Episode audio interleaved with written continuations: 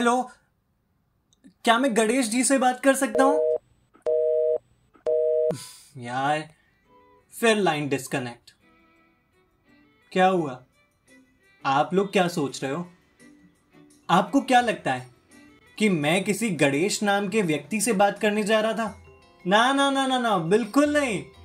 मैं सचमुच के गणेश जी से बात करने की कोशिश कर रहा था। सुनने में अजीब लगा ना? मुझे भी लगा था। दरअसल बात ही कुछ ऐसी है। बताओ चलिए। दरअसल आजकल की रोज़मर्रा की ज़िंदगी में हम इतने व्यस्त हो गए हैं कि प्रत्येक काम छोटा और सरल बनाने की कोशिश करते रहते हैं। टेक्नोलॉजी के इस जमाने में लोगों को एक दूसरे से मिलने का वक्त ही नहीं है और ना ही लोग एक दूसरे के पास जा पाते हैं। वहीं जब पुराने जमाने के लोग एक दूसरे से मिल नहीं पाते थे फिर भी उनकी खबर रखते थे, वो भी पत्रों के माध्यम से। लेकिन जब से मोबाइल फ़ोन का जमाना आया है, तब से लोगों ने पत्र ना लिखकर मोबाइल फ़ोन के ज़रिए बात करना शुरू कर दिया है। आखिर आप सब सोच रहे होंगे, कहा मैं गणेश जी की बात आपको बताने वाला था और कहा इतना लंबा चौड़ा आपको भाषण सुनाने लगा।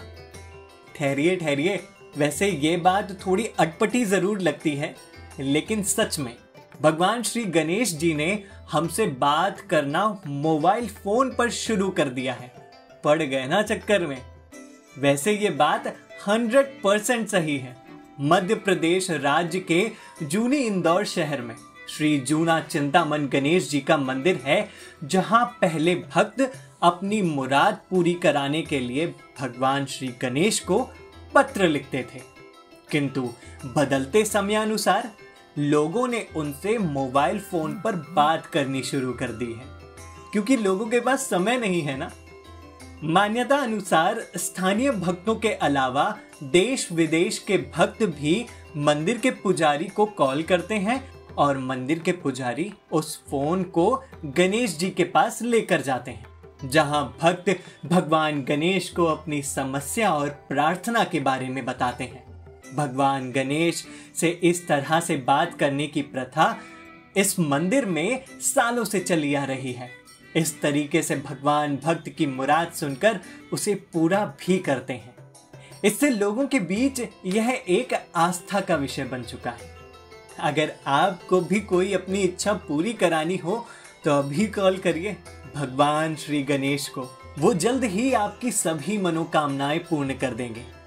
अब जो लोग इस मंदिर में जा चुके हैं, उनके लिए तो यह एक आस्था ही है। लेकिन आस्था और अंधविश्वास की जंग यही नहीं रुकने वाली। अभी ऐसे और भी खुलासे आस्था और अंधविश्वास के इन एपिसोड्स में होंगे, जो आपको उन घटनाओं के बारे में सोचने पर मजबूर कर देंगे। यदि आपको हमारी यह कहानियाँ पसंद आई हो तो डाउनलोड करना ना भूलें ओम टीवी ऐप।